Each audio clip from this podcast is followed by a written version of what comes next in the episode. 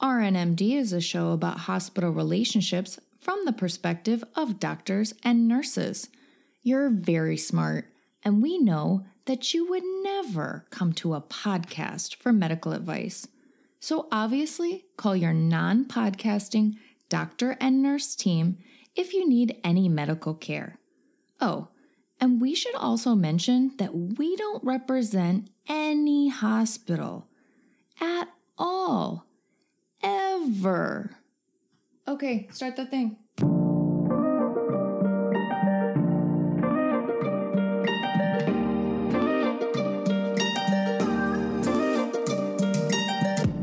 Hello, everybody, and welcome to another episode of RNMD, a show about doctors and nurses working together in this mad world of medicine. Today, we are going to continue our conversation on healthcare through the lens of socialism, communism, and capitalism.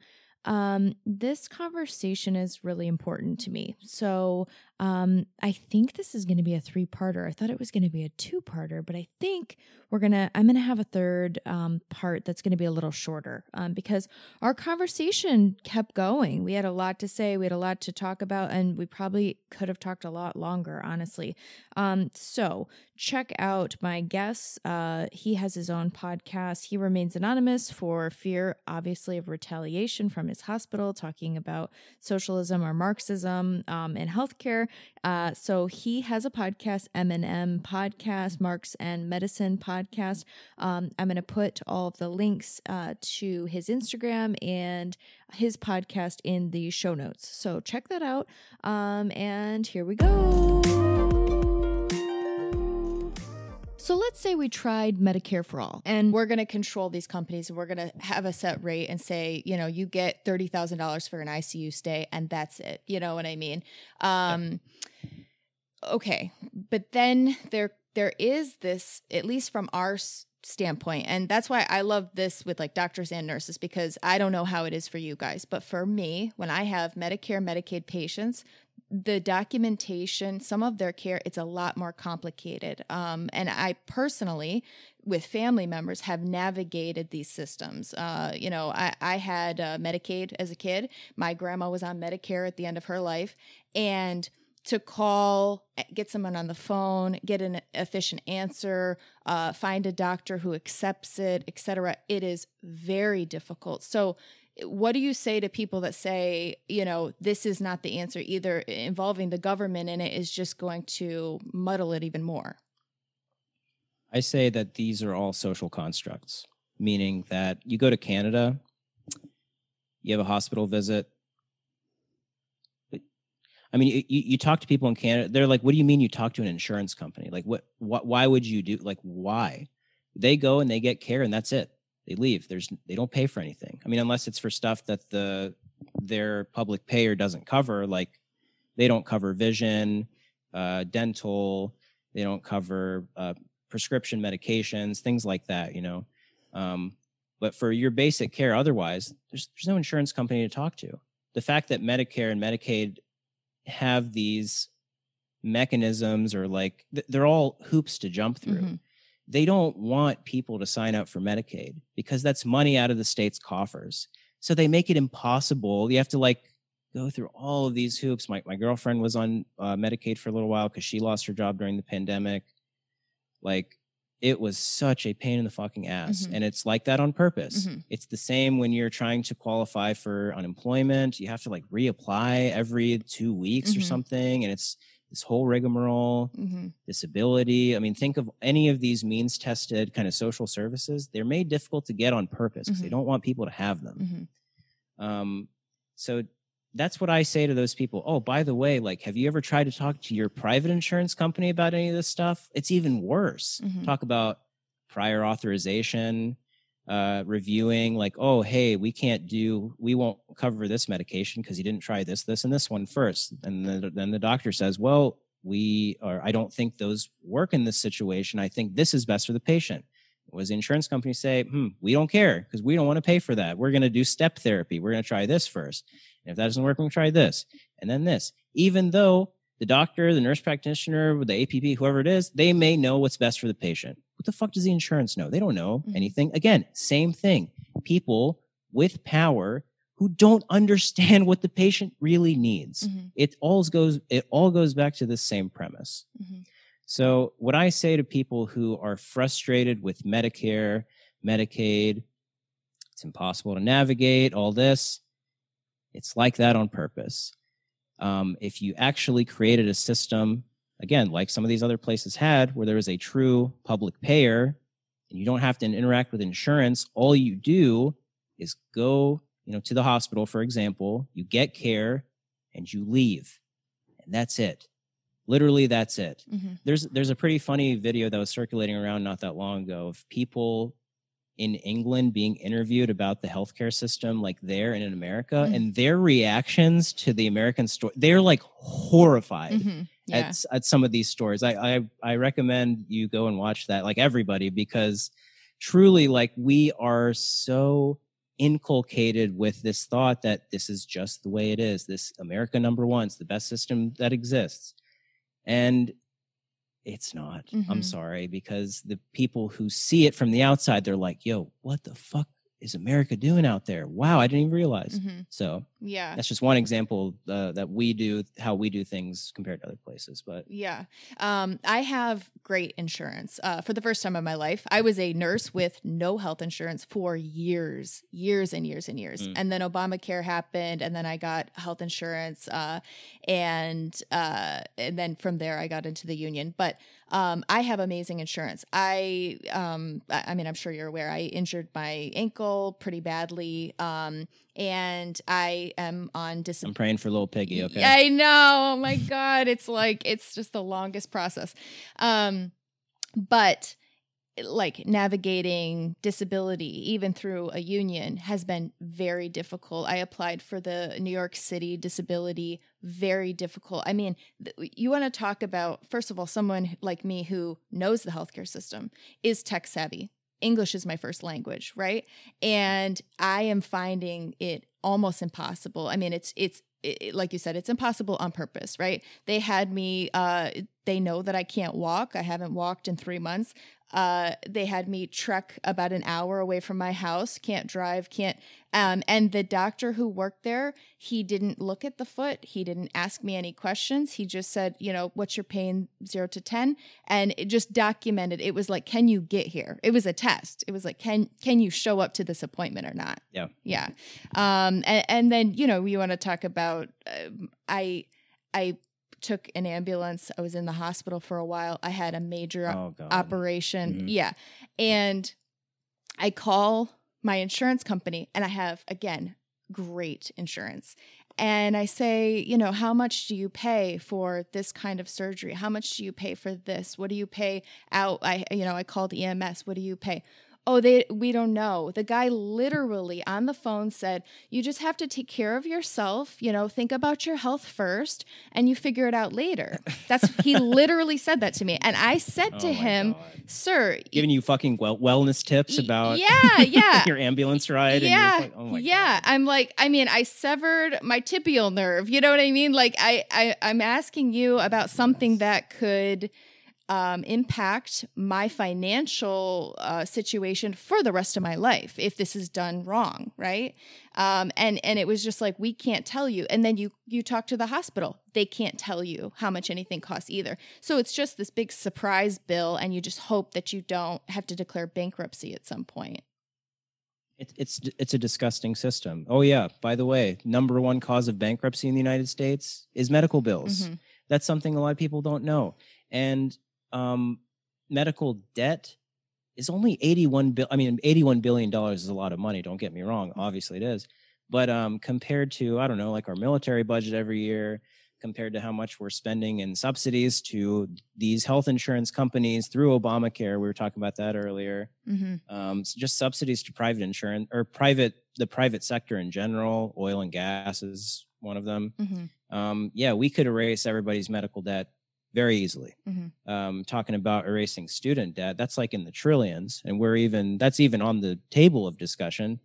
just just erase medical debt too. I mean, it's that it's literally bankrupting more people than anything else. Mhm. I mean, your your story is horrifying, um, but it's one among many, Many, right? right. Of very Yes. very similar stories. Yes.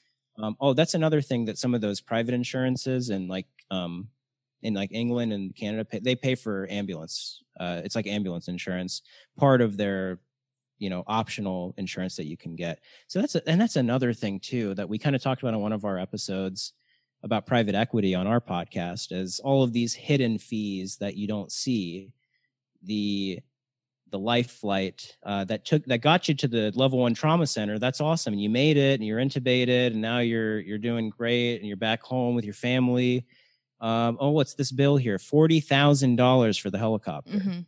oh i thought i had great insurance hmm guess it doesn't matter Right. this is what I say to people uh, who say, "Oh, I like my insurance. My insurance is really good through my employer. I don't, I don't want to have a, you know, government insurance." Like, okay, it is way bigger than just the insurance policy that you have. Like, Mhm. first off, second, I mean, do you really love your insurance to the point that you still want to pay all these out-of-pocket costs, no matter how good it is? You're really not going to know how good it is until you use it, and a lot of people realize when it's too late that oh my insurance actually isn't very good Mhm. uh, at all Yeah. I mean, you're exactly right. You you don't know what you have until you try to use it. Um, I mean, your little physical here or there might be covered and then you're happy with it, but wait until you have, you know, a huge surgery or a major injury. Um, I mean, wait till you go to the emergency department you know yeah, yeah. And they didn't even ask me for my insurance card. It was just like, you know, uh, who cares? We'll bill you later, you know?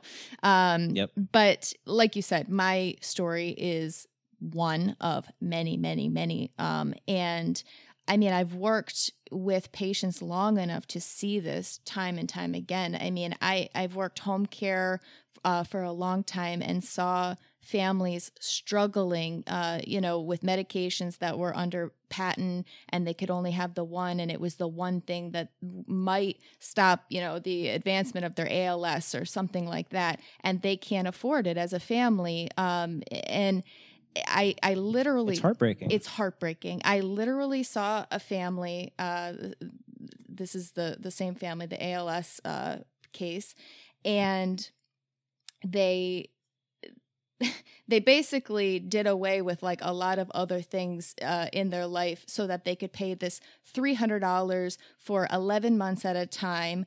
Uh, they had it was a $300 copay for this medication that he needed.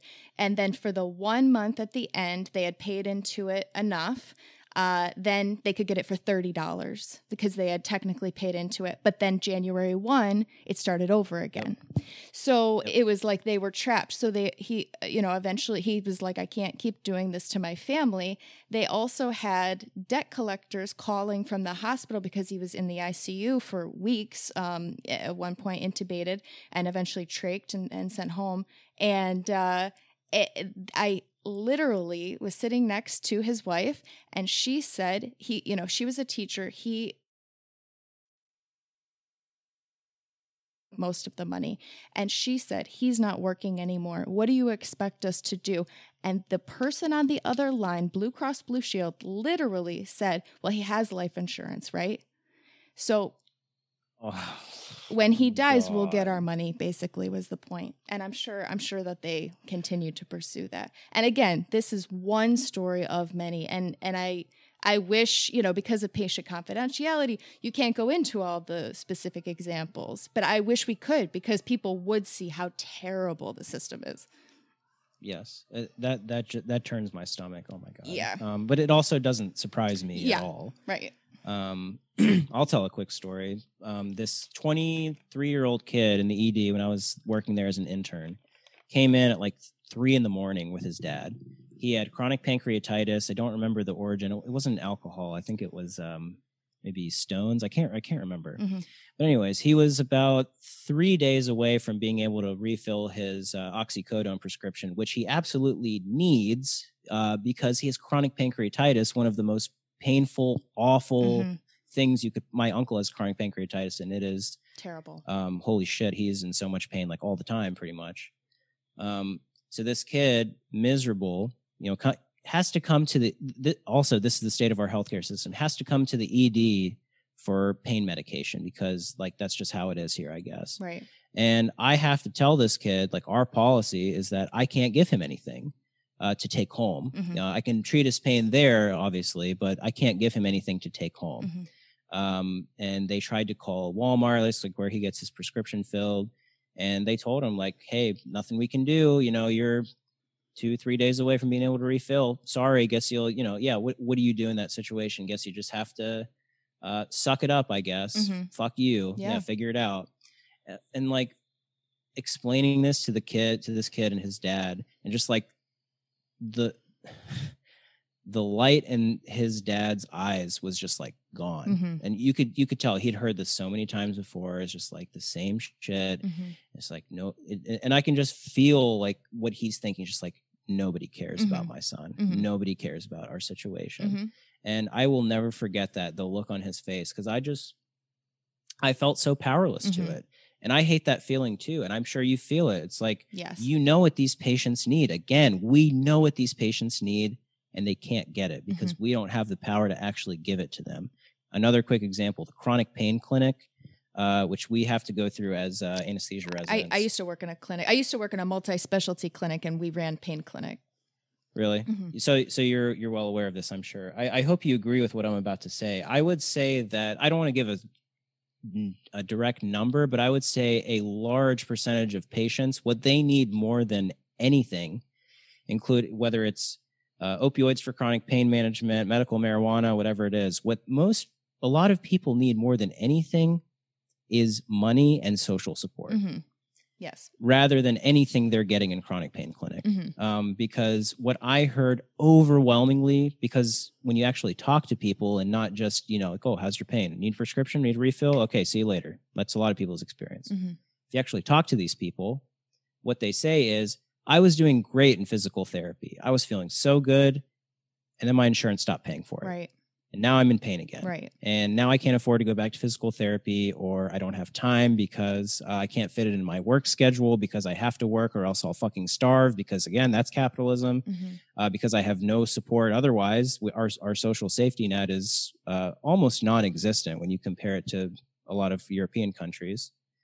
Um, and you know, I get guess I'm fucked. Like literally, that's the attitude of these people. Like I I don't want to take opioids anymore. I don't want to be on oxycodone. I don't want to be on this shit. I don't even want to be on medical marijuana, but I'll try it because uh, it's better than opioids, Right. probably. Yes. That's how desperate these people are. And you start to realize people need social support. People need to be able to pay their bills. Like that's what they need more than anything. And I probably would have went into chronic pain in a different healthcare system, Mhm. right? In a in a system where I could say, yeah, you actually do just need physical therapy or like whatever. You need uh, psychosocial support. Mhm. Uh, whereas I you know, I can't prescribe um, a five hundred dollar check. Uh, all I can prescribe is, you know, a procedure or uh, you know, medication, or- yeah. basically. Yeah. Yeah. The patients that I saw in pain clinic, they were actively discouraged to come back. They were not given any of the tools that they need, including a lot of times medication, um, because the hospital system does not like to deal with them. Like you said, they they need a lot of social support sometimes, um, and they, at least where I was, they it was a Medicare Medicaid clinic. Uh, they don't get a lot of reimbursement. They it, it's like they again hoops to jump through and you want to talk about wait times i mean uh, a neurology appointment God. at one of these clinics is three four five six months out and if you miss it Yep. too bad and you don't get your medication and now you're you know now what now what do you do i mean these these patients are difficult to track down sometimes it's it's a lot of homeless population it's you know seizure medications and um oh yeah, I'm sure there's a whole other dimension in New York City that like I don't see where I am. For me, it's uh, and I'm sure you do it to some extent. It's the patients out in the rural areas who have to take buses like literally like an hour and a half, two hours yeah to come see their specialist in the city. right And like, of course, they're missing their appointments sometimes. It's not because like, oh, they just didn't feel like going today. Like, people are. I just don't understand the way people think sometimes. Like, oh, like lazy person didn't want to come in for their appointment. right No, it's probably because they couldn't get a ride or they missed the bus or Yeah. s- there's some other gigantic. Oh, like so nobody could watch their kid. yeah like there's all these hoops that people who are just trying to fucking make it out here have to jump through and like we shame these people Yes. when they don't don't do what we like it's disgusting Yeah, I mean, a great example of that, and this just happens to be a doctor. I'm not bashing doctors, but I had this, you know, kind of more bougie. please do we we suck to, to a pretty extreme extent i mean there's there's some nurses that we can talk about too that's not the point of the we this can go there go ahead. sometime. Yeah. um, we'll, we'll have a friendly duel someday Yeah, okay, fine. All right. Don't send me Ativan 0.25, please. Please. I'm begging you. okay. Um, anyway, uh, I mean, a lot of a lot of these patients they have Access-A-Ride right? At least for us. I don't know if you have that where you are but it's like uh, uh it's a free it's the it's the same price as a subway. It's like 225 or something. And you can call them if you qualify but again you have to jump through the hoops and make sure that you qualify. But once you do that you can call them and say i have a doctor's appointment and they'll take you for the price of a subway ride and and in the car. The problem is Access-A-Ride can be up to two hours late. That's their and that's their window Mhm. and that's what they tell you. And then when they do show up they're going to pick up other people along the way. You have no control of when you show up. And we had a lady in a wheelchair. She came in for gi clinic and uh, the doctor you know said oh 15 minute grace period. She was a half an hour late and she took Access-A-Ride. So that actually to me was pretty impressive that she made it. It's- yeah it's not bad. Not bad. Good time. Um and he was like no i'm not going to see her. And i like lost it because i was like you don't understand how difficult i cannot go out there and tell this lady she's not going to be seen. You, you this is a, a whole day ordeal for her and she can't Yes. she comes here she's in a wheelchair it's even difficult for her to use the restroom while she's in the waiting room etc she has to have someone come with her. She's just trying to get to her gi doctor and now you're going to turn around and, and refuse to see her because of this Access-A-Ride? Like it's just ridiculous yeah people like take entire days off of work to see like all of their specialists Mhm. right so if they miss one of them yeah that like really throws a wrench into uh, i don't know like their ability to yeah maintain their health Mhm. um, just one example but i wanted to talk about um, on that vein means testing in general you said people can qualify basically for this access ride right Mhm. we have something similar here um, but you have to qualify right? You have to like meet certain criteria. Right. This is what i think about in terms of medicaid. You have to every state has a little bit different criteria but you have to you know meet this income level and blah blah blah blah. Medicare uh, yeah, there's an age requirement or you know if you're young and have esrd whatever there's all those like uh, ex- separate examples. But again you have to meet some requirement. Um, chip same thing. You have to meet some requirement uh, cobra. You have to meet some requirement. All of these have and if you want to expand that to uh, like tanf or uh, um, or not tanf sorry that's the old one um, food stamps basically. Um, if you want to expand this to um, housing subsidies all of this falls within the same umbrella which is means testing. And what that and that meaning you have to qualify. You have to meet certain criteria. And what that creates for better or for worse mostly for worse is a way of thinking amongst the people right? A way of thinking that gets people to look around and say why do they get it but i don't? Mhm. right? I work hard you know? I i pay taxes i go to work every day i put in my time. Why why do they get it but i don't? Mhm. and what that creates is resentment and immense resentment among these people who we've already described have actually probably the same interests in a lot of ways which is to take care of your family take care of the people you love have some some decision making ability at work the place you spend most of your time uh, and to live a meaningful life right?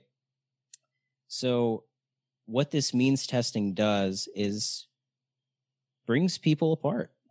It um when you have a healthcare system that gives some people healthcare for uh, a really cheap price but everybody else can go fuck themselves well that's not very inclusive Mhm. that kind of sends the wrong message Mhm. that's another part of the reason that um, a single payer is so important to me too. Not, I won't talk about an NHS right now. We'll just keep it in terms of Medicare for all. But um, if everybody gets health insurance who's going to look around and say, why did they get it, but I don't? That's the power of a of universal programs, right? Universal programs where everybody gets it. Doesn't matter your income level, doesn't matter um, where you live, it doesn't matter you know if you completed three years at a community college and gave back to the like all of these stupid requirements that we hear all the time. None of that shit matters. Are you alive? You get health insurance. Hmm the government will pay for it.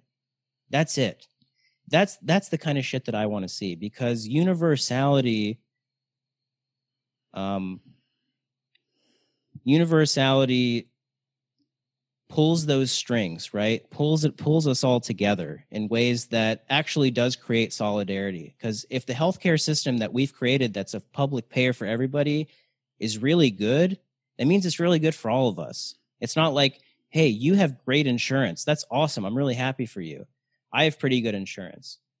But all these people don't even have insurance right? Some of these people are incredibly underinsured so like they have insurance but they can't access it because it's too expensive or for whatever other reason. So if if we create that public system that's good for everybody that means it's good for you. And that's how you actually create community within society is when everybody is benefiting from these things together not some people get it only if you deserve it because that's kind of how that's kind of how we uh it's kind of how we stratify these things. Oh you live some people live in really good houses. Some people are homeless. Um and you're probably wondering oh so do you think that everybody should we should give everybody housing?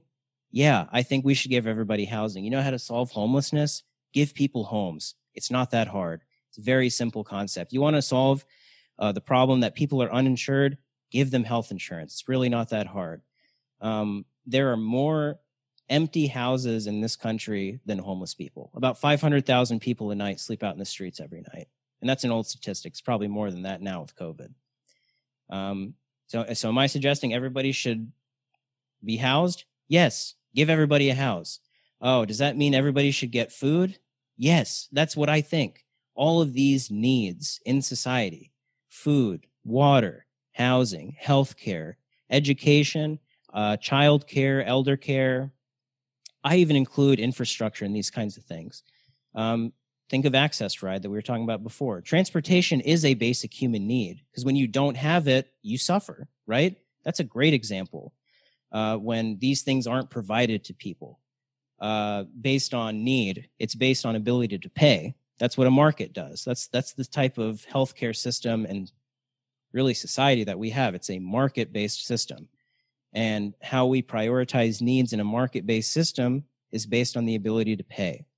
Under socialism, the way that we prioritize need, uh, that prioritize um, resource distribution is based on needs. hmm That that's the main that's the main difference in how we prioritize production. Is do we prioritize profit, or do we, do we, prioritize meeting the needs of society? That's that's what socialism is. hmm Um, okay, so I'm going to ask you the same question again, but about this. Okay, so if we're talking about if everybody had health care, we would have more sense of community. There would be less animosity towards poor people, which there definitely is, especially in the lower middle class uh, that doesn't qualify, makes too much uh, to access Medicare, Medicaid, but they don't make enough to actually benefit. Um, okay, so again, do you think that there's a Mr. Burns type person saying, like, it, it benefits us, it benefits the wealthy to keep these people pitted against each other, to take advantage of the situation because it deflects from the real problem? when you think about it in terms of individuals, I'm sure there are some people out there that are like, yeah, we got to keep the system going because, uh, yeah, like I'm rich and powerful and I don't want that to change. You know, maybe, maybe it's it's just that overt for some people, but again, I don't think of it in terms of individuals. I think of it in terms of structures, right? I think of it in terms of institutions. Like, is there people keeping those structures purposefully, though? Uh, I would say yes. Not all of them. uh, Like I would say, sub some subconsciously, some consciously. hmm I would say, do I think there's a mass conspiracy? Again, like, is there a mass conspiracy or like cabal of like? No, I don't. I don't think there's some like Yeah. you know group of people at the top who literally are like just pointing fingers. You do this. You do this. This is how we keep the system going. Like, no, I don't. I don't think that's how it is. But in individual uh, sectors, institutions, are there like power players and people who are making those big decisions who may be thinking along those lines? Maybe, but um, it, again, to me, it's not about the individuals. That's if it weren't Jeff Bezos, it would be somebody else, Mhm. right? If it weren't this hospital CEO, it would be somebody else. The, the problem is not the person. Um, as much as I hate my hospital CEO, he's a um, I- I'm not even going to say anything Mhm. actually. Yeah. Better Um, off. As much as I as much as I hate that bastard, but um, it's not even about that because if it weren't him, it would be somebody else. So what, you don't change the person, you change the structure. You change. You you ask the question: Should CEOs make that much money? Mhm. Right? Like, should there be this much inequality? Should there be this much disparity? hmm Yeah, I I guess sometimes I get I I don't I agree with you. Of course, it's if it's not one person, it's going to be another, right? Um, but I do wonder sometimes if you know that system that is there, the structure, like you mentioned, that does benefit them immensely, right? And they would be stupid to not know that or acknowledge it, right? I mean, Oh, they definitely know it. right? Um, one thousand percent, they know it. yeah, and I, I doubt very seriously that they, that they haven't it hasn't crossed their mind that if we all band together, they could lose their salary, their power very easily. It could happen quickly um, if we all just got together and, and demanded better, right?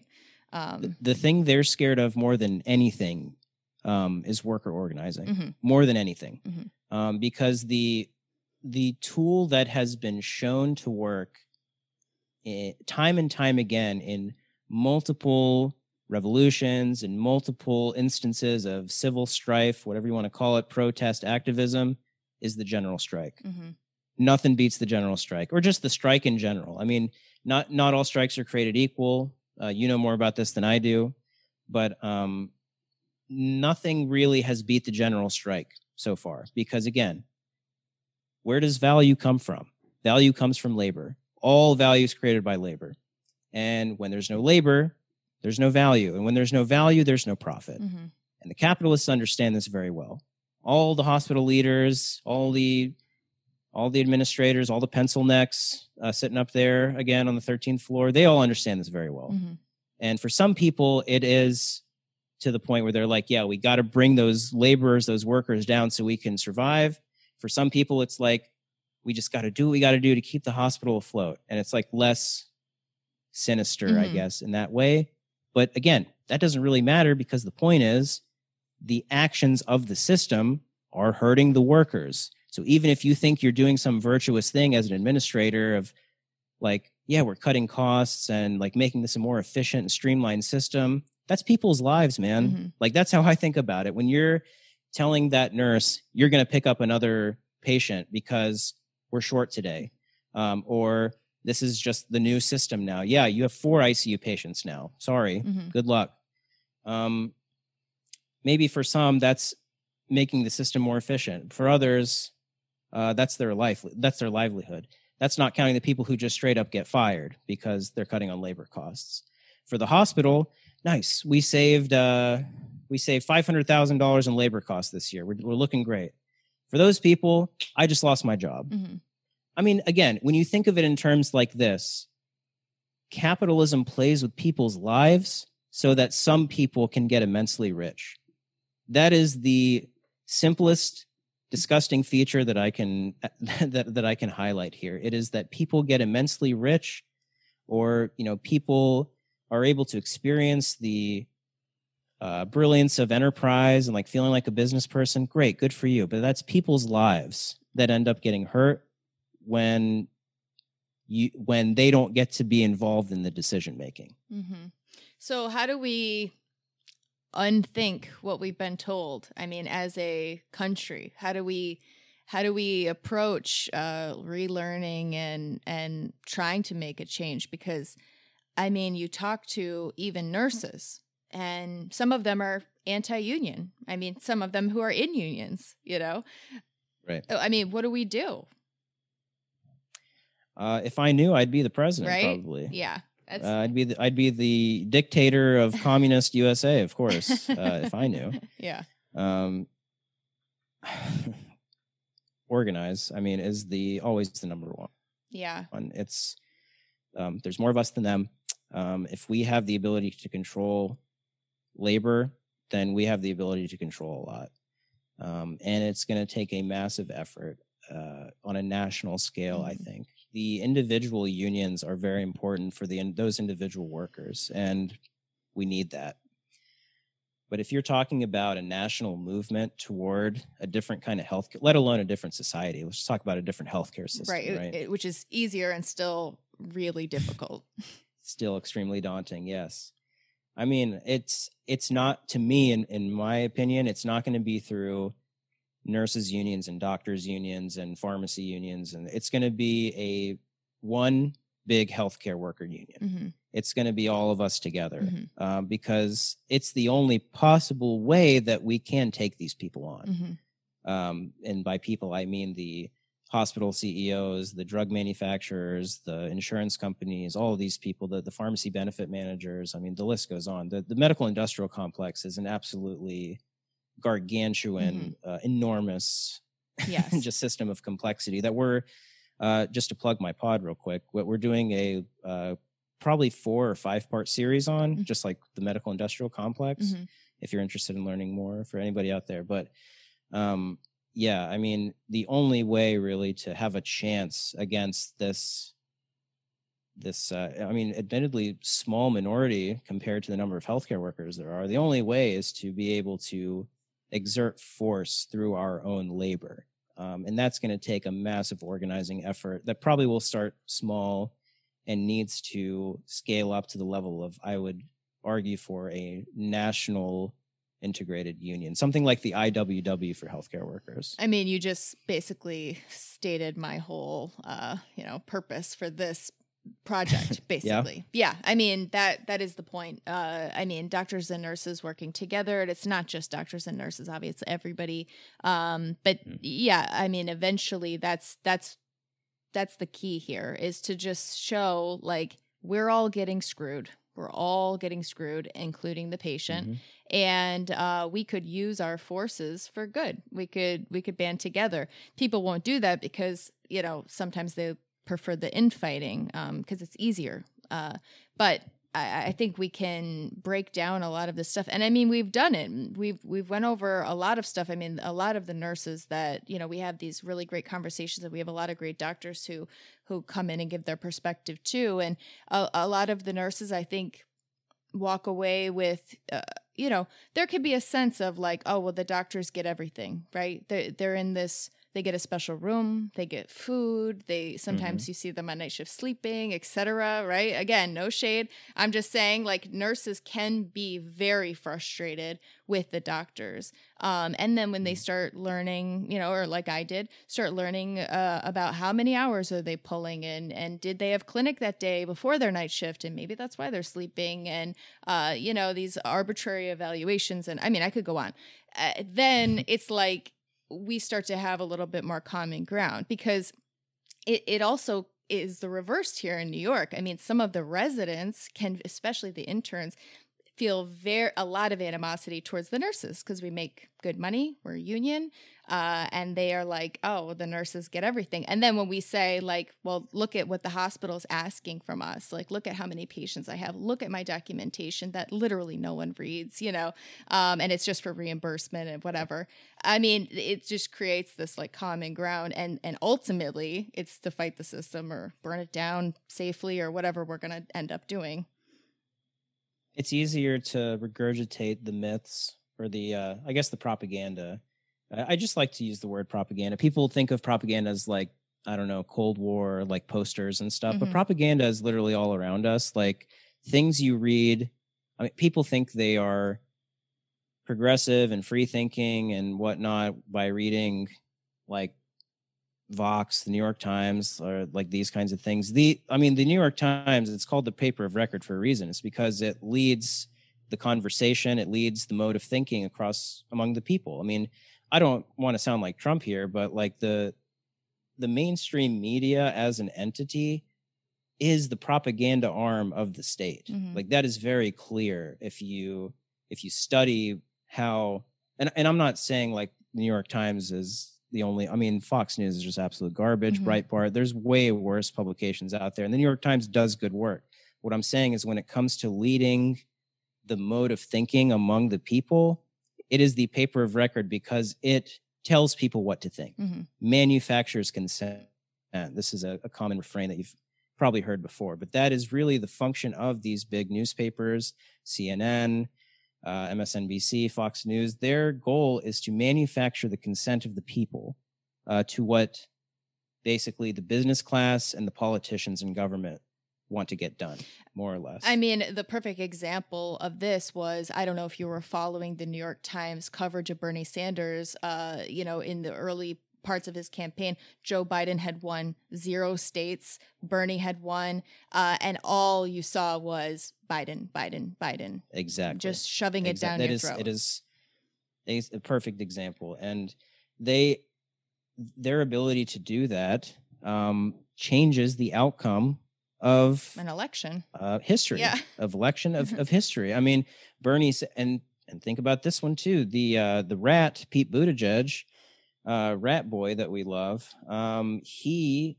was going around saying that he won that first um, primary Mhm. in Iowa, Mhm. and he did not.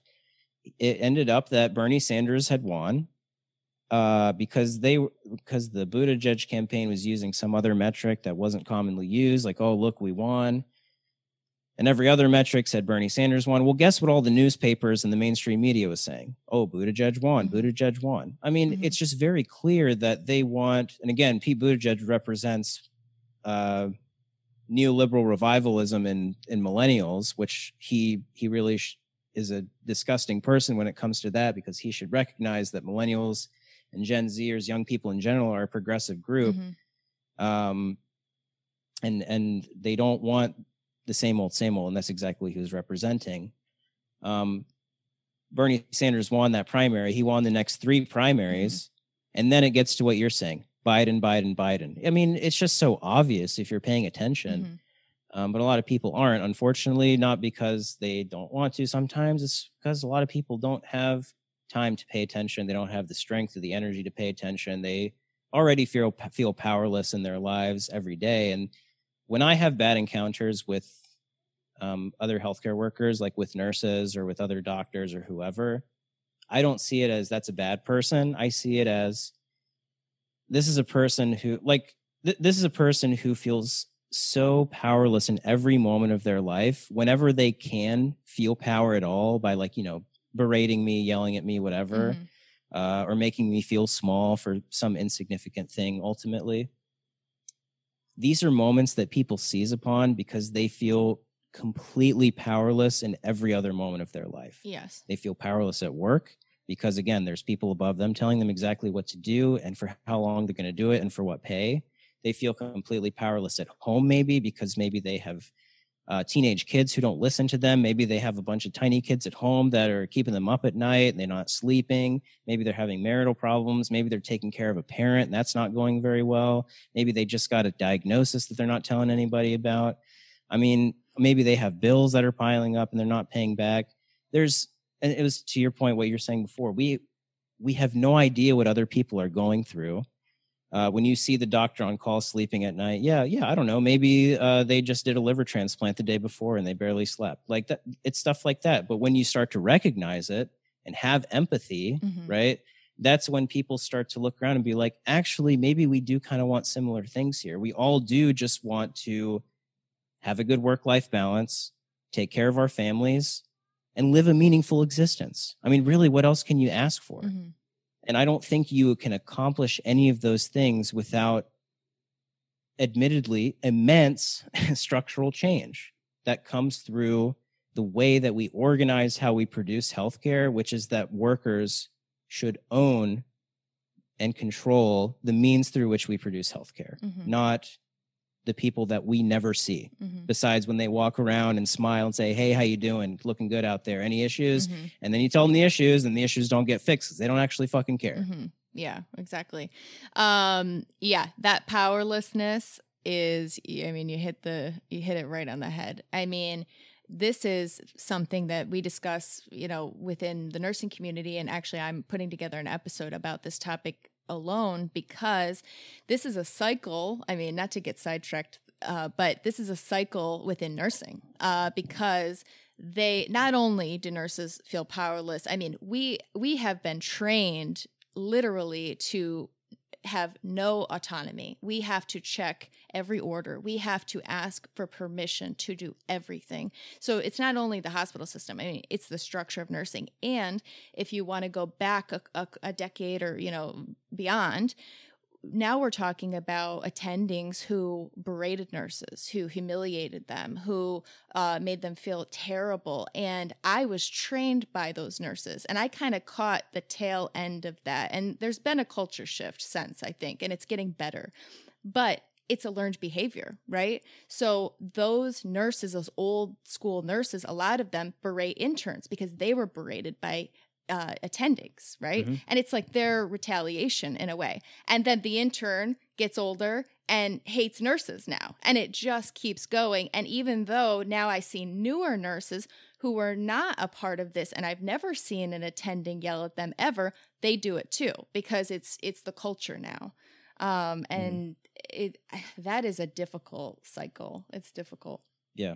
But that again, that's the some people would say probably in like a, a wellness lecture that you hear that you know we all just need to um try to be better to each other Yeah. and just you know open up and be more positive like you know the psychopolitics of neoliberalism which is that like everything is perfect actually and that you know if there's a problem in your life it's probably because of something you're doing so you should um, drink more water you should Right. exercise more do more yoga you should sleep at a good time you should like meditate and you know all this bullshit that like you know you can only really do if you have the luxury and the privilege to do it in the first place Mhm. again an individual solution to a massive structural problem it's not going to fix anything Mhm. I mean, that's Um, the ANA's answer to COVID for us is meditate and take some time for Yeah, like- yourself, and you know, just it's fine. It'll be fine. Read a book about this. We're having a lecture about wellness. just don't think about Just it Just don't think yeah, about just it. think about something yeah, else it's like it's like that Italian grandmother who's just like sweep it under the rug. Everything's fine. Don't rock the boat. Yeah. Um, Mhm. But like, yeah, I mean these, and again, I we have to ask for major structural changes in not just one realm, like the American Nurses Association, for example. Like we need to demand more for them. You know, I mean they're getting massive amounts of money, and where were they during COVID? I didn't see anything from them. Oh yeah, I I know you did a poll recently on the ANA and the AMA, and like, are you satisfied with it? And it was like what ninety eight yeah percent or something of like both. They, it was like nobody Yes. was satisfied with it. Yeah. I want to figure out what to do with that. I want to i wanted to write like an open letter um and i wanted to get somebody else on board and like combine efforts with it basically. But uh it i don't know it like fizzled out. So we talked about in the beginning people are very hesitant to i mean i i admire your boldness for just coming out and saying marxism and communism and i mean it is it's it's a lot. It carries a lot of weight when you say those words right? Um i mean what do you say to people that say well it's never worked you know and look at russia and the economy collapses and it doesn't incentivize workers and you know i mean how do you handle that Um, which one do I want to start with? It's a lot, right? Uh, How do you incentivize workers? I always like that one. Um, well, incentive depends on the system, right? In capitalism, the probably the most valuable thing you can have is money because money is the universal equivalent of exchange, right? You can buy anything pretty much with money, right? Any commodity. So we incentivize people to work in the first place for money because if you don't have money, you can't buy the things you need in order to survive. And if you can't do that, you will die. Okay. So in a system where we meet people's needs, they don't need money to buy those things. They just get them, right? Same thing food, water, housing, healthcare, education, blah, blah, blah, all that stuff. They just get that stuff. Well, how are you going to incentivize people to do anything at all? Well, the assumption is that for these needs to be carried out and given to everybody, uh, people still have to work, right? Mm-hmm. Like people still have to do stuff. We still have to produce. Well, how do you get people to do that? Okay. So, how do you incentivize things without using money? Well, money won't even be useful in a communist society because you won't have com- commodities to buy. So, what I would say, for example, and you could come up with others, if you want to incentivize people to do things, if you assume that it takes, we'll, we'll just say a 40 hour work week, everybody's expected a 40 hour work week in whatever job that you decide you want to do to help society achieve these things, right? I would say a good incentive would be time, right? Time is like the flip side of money for me. Um, we use money a lot of times to buy time back, right? Convenience, um, two day shipping or overnight shipping. You can use money to save time, for example. Just in general, money money saves time on things. But time is also useful in itself, right? Um, more time off away from work, more vacation time. It's good for your ability to regenerate who you are as a person, do things that you like to do, discover things about yourself when you're not working all the time, right? Um, having more more time off would be a very strong incentive, I would say. So let's say, how are you going to incentivize people to be garbage collectors, for example? Um, well, you could incentivize people by saying instead of the 40 hours a week that we are asking of, of all people who are working, we're only going to ask you 30 hours a week to do that job. Well, hey, there's a lot of people who'd rather do 30 over 40 hour weeks. There's a lot of people who'd rather do that. Um, and that's a pretty, so that's a pretty big incentive right there you can do that with any job you can imagine. You don't have to do it with hours a week. You could do it with vacation, with uh, the number of weeks off that year. You can incentivize other benefits that you can come up with. To me, when people ask, what does communism look like? I can't tell you that. I know it's a cop out, but I can't tell you because I don't know the material conditions of that society. We won't know until we get there. So all I can do is offer you, we could do this, we could do this, we could do this, which is what we all should be doing because the point of what we're talking about is that what we have right now sucks ass. Mhm. And we got to we got to dream up something better. So that's exactly what we should be doing. Maybe we could do it this way. Maybe we could do it this way. Maybe that makes me look like, oh, this guy doesn't know what he's fucking talking about. Like that's the risk I take. But that's that's the truth. We all need to be thinking, well, if we're not doing it this way, how could we do it another way? Mhm. And that is actually helpful for coming up with a new society rather than just saying communism sounds great on paper, just doesn't work in real life. And using, again, propaganda, things that have been manufactured, socially constructed for us to think a certain way about China, Soviet Union, even things like Islam, right? I'm not talking about radical, uh, you know, um, Muslim fundamentalism. I'm not talking about that. But think about the way the media has portrayed Islam since 9 11, for example. Um, and the, fact that we all know that Islam is a mostly peaceful religion, just like Christianity, just like Judaism. But religions can be used for certain means for both sides. So um, maybe I'm rambling a little bit here, but the point being, um, we won't really know what it looks like until we start talking about what it what we could do to get there, Mhm. right? And that's and that's what I'm doing right now.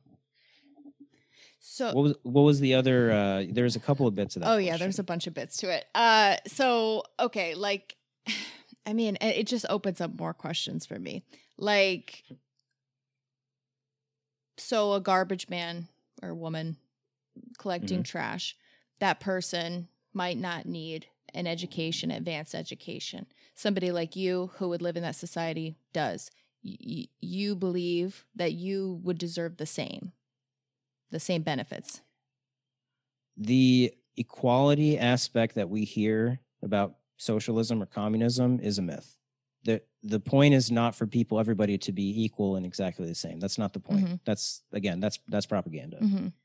Um, when we talk about equality you hear some people some philosophers actually talk about this idea of equality of outcome and equality of opportunity being like distinct things. And what they'll tell you well i think what bad faith actors will tell you is that socialism wants to create equality of outcome right? Where everybody has the same outcome in the end. Everybody is the same. And i would say that's the opposite of really what is trying to be accomplished. What's trying to be accomplished is the equality of opportunity. So how do you achieve equal opportunity for all? You meet all of their basic needs. And once you do that people are then free to live the life that they actually want to live when they're not constrained by making money to meet their basic needs.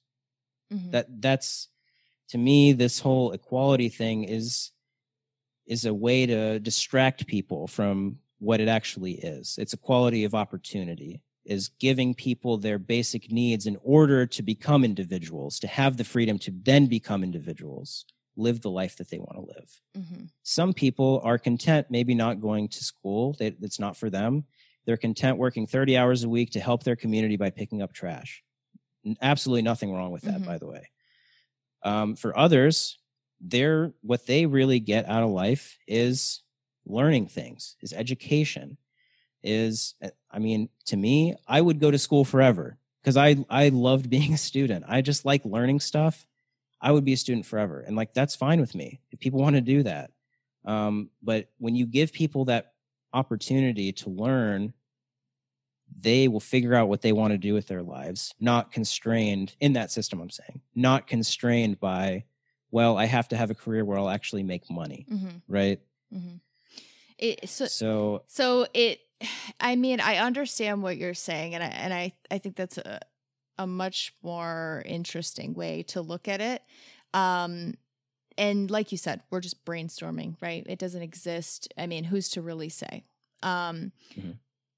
but then I guess if money doesn't exist in in this type of society, and you're the doctor, and I'm, you know, a waitress, which I did for many years. Um, then I guess you know I again would wonder like what does that look like? Is your house nicer than mine? You know, is i i- are you able to go on fancy vacations that I can't go on? You know, I mean, then what? Because otherwise, I don't know why you would have somebody go to to medical school and residency a- and go through all of that training to have the exact same life. You know, well, well well again i see where you're going with this but again we have to look through it as there's got to be a lot of other changes Mhm. right um, medical education probably doesn't need to look like this the way that it does i mean for for your average uh, doctor today. It's four years of college four years of medical school three to seven years of residency maybe a fellowship thrown in there one to three years. That's a lot of time. Um, to me if in a society that works like the way we are just saying like in a communist society with no money I don't see medical school and becoming a doctor, I don't see that trajectory being the same at all. I don't think that residency currently is structured in a way that makes a lot of sense for a lot of residents. I think it'd look totally different. I think medical school would look totally different. Probably wouldn't be four years, it would be less. And uh, the curriculum would be completely redone. We want to do an episode on this actually at some point where we try to imagine a new medical school curriculum. Um, I mean, I was just saying everything you can imagine, like, has to be different. Like, we can't. Th- that that's why I think people have a lot of trouble conceiving of what would a socialist or a communist society look like, is because they try to swap things out of the current society, just like take this, take it out, and put something else different in there. And I think we should think about it as a completely different way of life.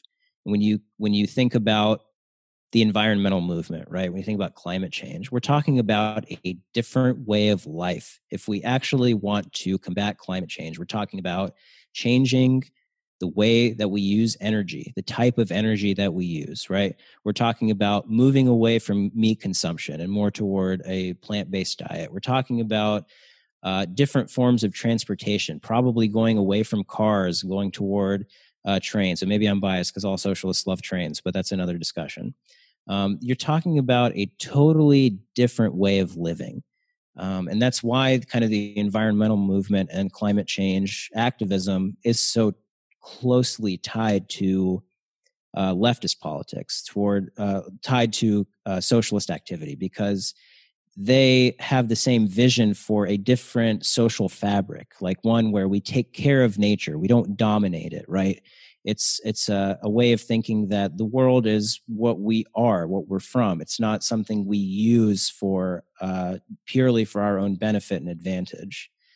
Um, so that's what I would tell those kinds of people. It's like, oh, well, will a doctor and a waitress live in, well, like, will a waitress live in a bigger house than a doctor, or is a doctor, whatever? Like, I don't even think that housing in our current conception would be even the same. Um, and again, we can talk about well, how do we house people in a um, in a society like that? And that would be a fun discussion to have. Too much to talk about now, but uh, I, I have some ideas myself. Uh, you can edit this out. I mean, if you've ever looked up what an arcology is, it's like a theoretical thing. Um, but it's basically this giant structure where like thousands of people are living inside this big structure that has uh, agricultural space. It has work inside of it. It's totally self a totally self sustaining building where people live and work and play. Basically, um, that that's a mm-hmm. total aside. I don't like. okay, yeah. okay, we but won't get into the, it. The point okay. being that um, it, it's a different society entirely. Not just we're making these change, we're swapping things out. That's where I think people get caught up a lot of the time. Is we're not swapping things out. We are completely changing the structure and the social fabric. And that's a scary thought, mm-hmm. admittedly.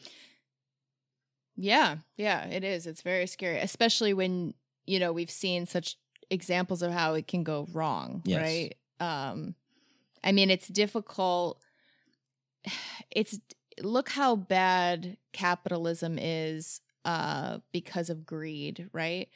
Greed will exist in any society. So it is difficult for me sometimes to imagine that a system like that wouldn't be exploited by someone at some point, right? Because if you look at capitalism, I mean, there's a lot of good things on paper you could say about it too. I mean, it drives innovation. I mean, look at the vaccine, for example. We had access to the vaccine sooner than like Italy, for example. And, you know, a lot of that you could attribute to our innovation and, you know, um, so you could say that but then people exploit that right? And then there's where we have a problem. So i i sometimes wonder like okay we could swap it out. What if we did a whole new system? Just flip it. There will be these like scumbags who are going to try to figure it out and that's i think what we've seen in other countries who have tried to do things like this.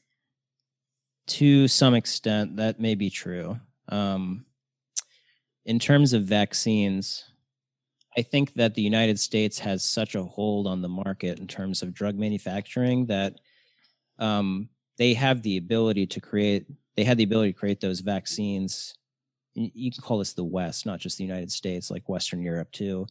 They have the ability because they have they own all of this capital that goes toward research and development of of drugs, right? And they work lock and step with the governments of these countries too. I mean, Pfizer and Merck and Gilead and all these all these big uh, drug companies, they they get a lot of subsidies from the government for R and D and stuff. Um, so it's not just pure the magic of capitalist innovation. There's a lot of public subsidy coming from it too, which isn't really capitalism if you want to go the Adam Smith route, which is another discussion again.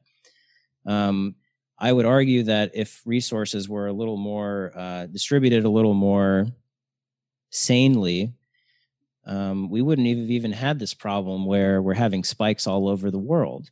Um, India was the most recent example in the last month. They had a horrific outbreak um, of COVID.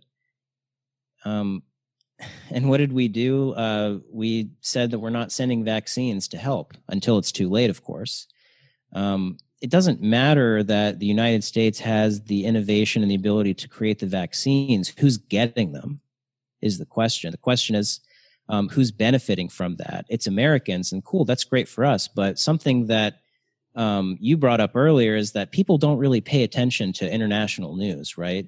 Um, people in other countries are just uh, theoretical to to a lot of people. Um, so when you Mhm. think about the United, the the capitalism that drives the United States, um, that created all these vaccines and got us out of this crisis, maybe. I mean, I wouldn't really even argue that it's very early. Some people are, are saying that. I don't think so. But who is it benefiting? That's the critical analysis. It's benefiting some Americans, not all. It's mostly benefiting uh, white Americans. It's mostly benefiting wealthy Americans, um, but not all. And who, that's who gets most of the vaccines are Americans. Um, if you look at the global South, if you look at uh, third world countries, developing countries, they're not getting the vaccines. So, what did American innovation and capitalism do for these people? Nothing. Um, it it creates a again they got it, but I didn't. Um, it creates a tiered system. It creates hierarchy. It creates power differentials. These are all of the buzzwords that we don't like. This is the things that capitalism creates is inequality. It's a defining feature of capitalism, and there is no way around that. It is built in. It's just built into, excuse me, built into the crust. So um, it doesn't. What I would say to it is, it doesn't matter that much that American capitalism do, is able to do these things because it only does it for people they are interested in, which is very few people outside of the United States. And we're talking about seven billion people here. I mean, that's not insignificant. So, I mean, but that would be someone's argument, right? That look, we we drove this, we made uh we have Pfizer, we we did this, right? And that is part of our society. So, you know, I mean the the the flip side of it could you could say is we had access to it because of capitalism because we have these relationships and you can say it's evil the drug companies and and you might be well, right other but other look, it- it people again on the flip side, other people in other countries. Why didn't we get it? Capitalism. It's always through. Well, who is it benefiting? Right? Who actually is benefiting from this structure? And for us, that's great. But um, if most people do not benefit from it, then I don't think that capitalism in and of itself is beneficial. That's how I would uh, frame that, I guess. Mhm. And uh, Mhm. by the way, China I- has a I- vaccine. Russia has a vaccine. Cuba has developed a couple of vaccines. By the way, Cuba has one of the best healthcare systems in the world. I, I urge everybody to go and take a look at what Cuba is doing. We saw a little bit in terms of COVID. They were sending a lot of doctors to other countries to help out. And Mhm. and when we're putting the context of the Cuban economy, which has been strangled by Western sanctions for decades, uh, their ability to actually provide good healthcare for Cubans and what they're able to do is kind of fucking amazing, actually. So, just a quick plug for the Cuban healthcare Mhm. system. Sorry, you're going to ask me a question. oh no, it's okay. Um, I guess I it, I- maybe that's the problem uh, with. Our country is very self-centered. Uh, a lot of the people, I mean, I saw that, I felt that when I was dealing April with uh, a COVID ICU that was full, a hospital that's full, and we're begging people to stay inside and wear masks. And some people said, "You don't have a right to tell me that, and I'm not going to do it." And I and they still continue to not wear masks. I mean, there is a it's me. I look out for me attitude in this country, especially in middle America where I grew up. Um, so, I mean, I think unfortunately there are going to be people that are just like, yeah, it benefits Americans, and that's all I care about. that is what capitalism creates is an individualist kind of way of thinking right it creates when you think about a market again um, if i don't get it somebody else will outcompete me if i don't pay for this price or whatever right um, Mhm. so even just the logic of a market is it permeates through our way of thinking through other avenues, right? Um, it creates this sort of dogma. Everybody's looking over their shoulder. I got to take care of me and my own. Fuck everybody else, right? Um, Mhm. it- how is that healthy for society at all? How does that not Mhm. like um, destroy the fabric through which people relate to one another at all? Like, you know what I'm saying? I mean, it's kind of a sexy Mhm. thing to be an individual, I, I guess.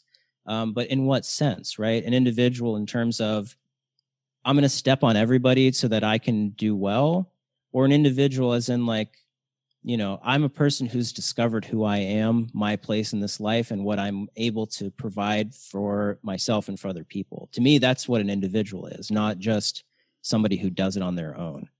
Um, also, that seems mm-hmm. like a sadder and lonelier life to be an individual, especially considering that humans are a social species at the end of the day. I don't think that greed is built into our DNA. I recommend that people check out the book um, by uh, Peter Kropotkin. It's called Mutual Aid. It goes into other kinds of animal societies that are centered around mutual aid and cooperation. And mutual aid has been a kind of a sexy buzzword during COVID too now, uh, for a good mm-hmm. reason because humans are very much a cooperative species, like I said. Uh, so through this mutual aid and cooperation, that's how in this book these animal species were actually able to outcompete others because they banded together, not because they you know fought mm-hmm. as individuals. And humanity, the history of hum- humanity is very similar. The the people who went off on their own died. They didn't make it. You had to like mm-hmm. find your buddies, form form a clan, a tribe. That's how civilization started.